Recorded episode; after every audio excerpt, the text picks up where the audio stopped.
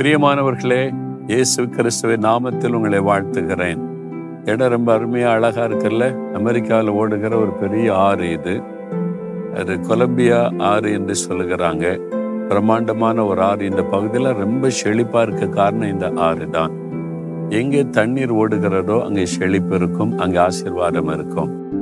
ஜீவ தண்ணீராகிய இயேசு கிறிஸ்து யாருடைய வாழ்க்கையில் இருக்கிறாரோ அவனுடைய வாழ்க்கையில செழிப்பு இருக்கும் ஆசீர்வாதம் இருக்கும். அதைத்தான் இதை நமக்கு ஞாபகப்படுத்துகிறது. சரி இன்றைக்கு ஆண்டவர் ஒரு வார்த்தை கொண்டு உங்களோட பேச விரும்புகிறார். வேதத்துல தேவனுடைய வாக்கு தத்தங்களும் இருக்கிறது கட்டளைகளும் இருக்கிறது. ஆண்டவர் சில சமயம் வாக்கு தத்தம் தருகிறார் சில சமயம் கட்டளை கொடுக்கிறார். நாம் ஜெபிக்க வேண்டிய விதமும் வேதத்தில் எழுதப்பட்டிருக்கிறது. இன்றைக்கு நாம் ஜெபிக்க வேண்டிய ஒரு விதம் வேதத்துல ஒரு வசனத்துல இருக்குது. அந்த மாதிரி ஜெபிச்சு பாருங்க உடனே உங்களுக்கு ஆசீர்வாதம் உண்டாகும். அறுபத்தி ஏழாம் சங்கீதம் ரெண்டாம் வசனத்துல ஒரு பக்தன் இப்படி ஜெபிக்கிறார் தேவரீர் எங்களுக்கு இறங்கி எங்களை ஆசிர்வதித்து உம்முடைய முகத்தை எங்கள் மேல் பிரகாசிக்க பண்ணும். நீங்க இன்றைக்கு அதே மாதிரி இந்த மூன்று காரியத்துக்கு ஜெபிக்கணும். முதலாவது தேவரீர் எங்களுக்கு இறங்கும் எங்களுக்கு இறக்கம் செய்யும். ஏதோ ஒரு காரியத்துல உங்களுடைய வாழ்க்கையில ஒரு கலக்கம் வேதனை பயம் ஆண்டவர் இறக்க செய்யணும். நாங்கள் ஏதோ தப்பு பண்ணிட்டு ஆண்டவர் மன்னிச்சு எங்களுக்கு இறங்கி உதவி செய்யணும். ஆண்டவர் இறங்கினாதான் உண்டு அப்படின்ற நிலைமையில இருக்கீங்களா? தேவரீர் எங்களுக்கு இறக்கம் செய்யும். அப்படின்னு ஜெபிங்க. கட்டாயம் உங்களுக்கு இறக்கம் செய்வார். ரெண்டாவது எங்களை ஆசீர்வதியும். நீங்க ஆண்டவர்கிட்ட கேட்கணும். எங்களை ஆசீர்வதியும். உங்களுக்கு என்ன ஆசீர்வாதம் வேணும்? சுகம் வேணுமா? விடுதலை வேணுமா? நிம்மதி வேணுமா? குடும்ப சமாதானம் வேணுமா? பிள்ளைகளுடைய திருமண காரியம் நடக்கணுமா? கற்பத்தின் ஆசீர்வாதம் வேணுமா? கடன் பிரச்சனை மாறணுமா? என்ன ஆசீர்வாதம் வேணும்?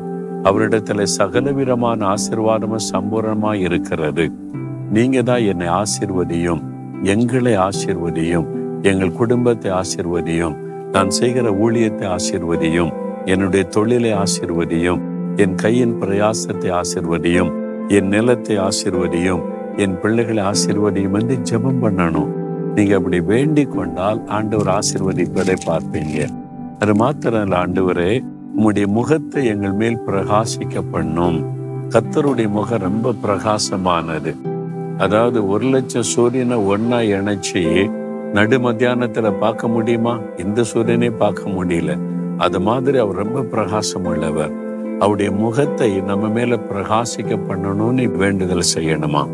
நம்முடைய வாழ்க்கையில ஏதோ ஒரு பகுதியில இருள் இருக்குது. உங்க வாழ்க்கையில உள்ளத்துக்குள்ள உங்களுடைய மனதுல ஒரு இருள் ஒரு பயம் கலக்கம் மன அழுத்தம் என்ன பண்றதுன்னு தெரியல குழப்பம்.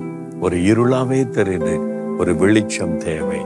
ஆண்டவர்கிட்ட கேளு உங்களுடைய முகத்தை எங்கள் மேல் பிரகாசிக்க பண்ணும்.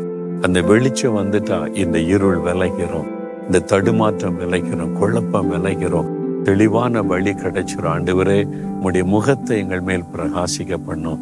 நீங்க அப்படி ஜெபம் பண்ணி பாருங்க. உங்களுடைய வாழ்க்கையில காணப்படுகிற அந்த பயமாகிய இருள் கலக்கமாகிய இருள் உங்களை வாழ்க்கையை விட்டு விலகி ஒரு வெளிச்சம் உண்டாயிட்டு ஒரு பெரிய மன மகிழ்ச்சி வந்துடும் இந்த மூணு காரியத்துக்காக இப்ப நீங்க ஜெபிக்கணும். ஆண்டவரை பார்த்து சொல்லுங்க ஆண்டவரே என் மேல இறக்கமாயிரும் ஆண்டவரே எங்களை ஆசீர்வதியும். உங்களுடைய முகத்தை எங்கள் மேல் பிரகாசிக்க பண்ணும். சின்சியரா ஜெபம் பண்ணி பாருங்க இன்றைக்கு உங்க வாழ்க்கையில அற்புத மாற்றம் நடக்கும். இருதயத்துல கை வைங்க. ஆண்டவரே நீர் எங்களுக்கு இரக்கம் செய்து எங்களை ஆசீர்வதியும். என்னையும் என் குடும்பத்தையும் ஆசீர்வதியும். ஆண்டவரே உடைய முகத்தை எங்கள் மேல் பிரகாசிக்க பண்ணும். இந்த இருள் என் உள்ளத்தை விட்டு விலகட்டும். இயேசுவின் நாமத்தில் ஜெபிக்கிறேன். ஆமேன் ஆமேன்.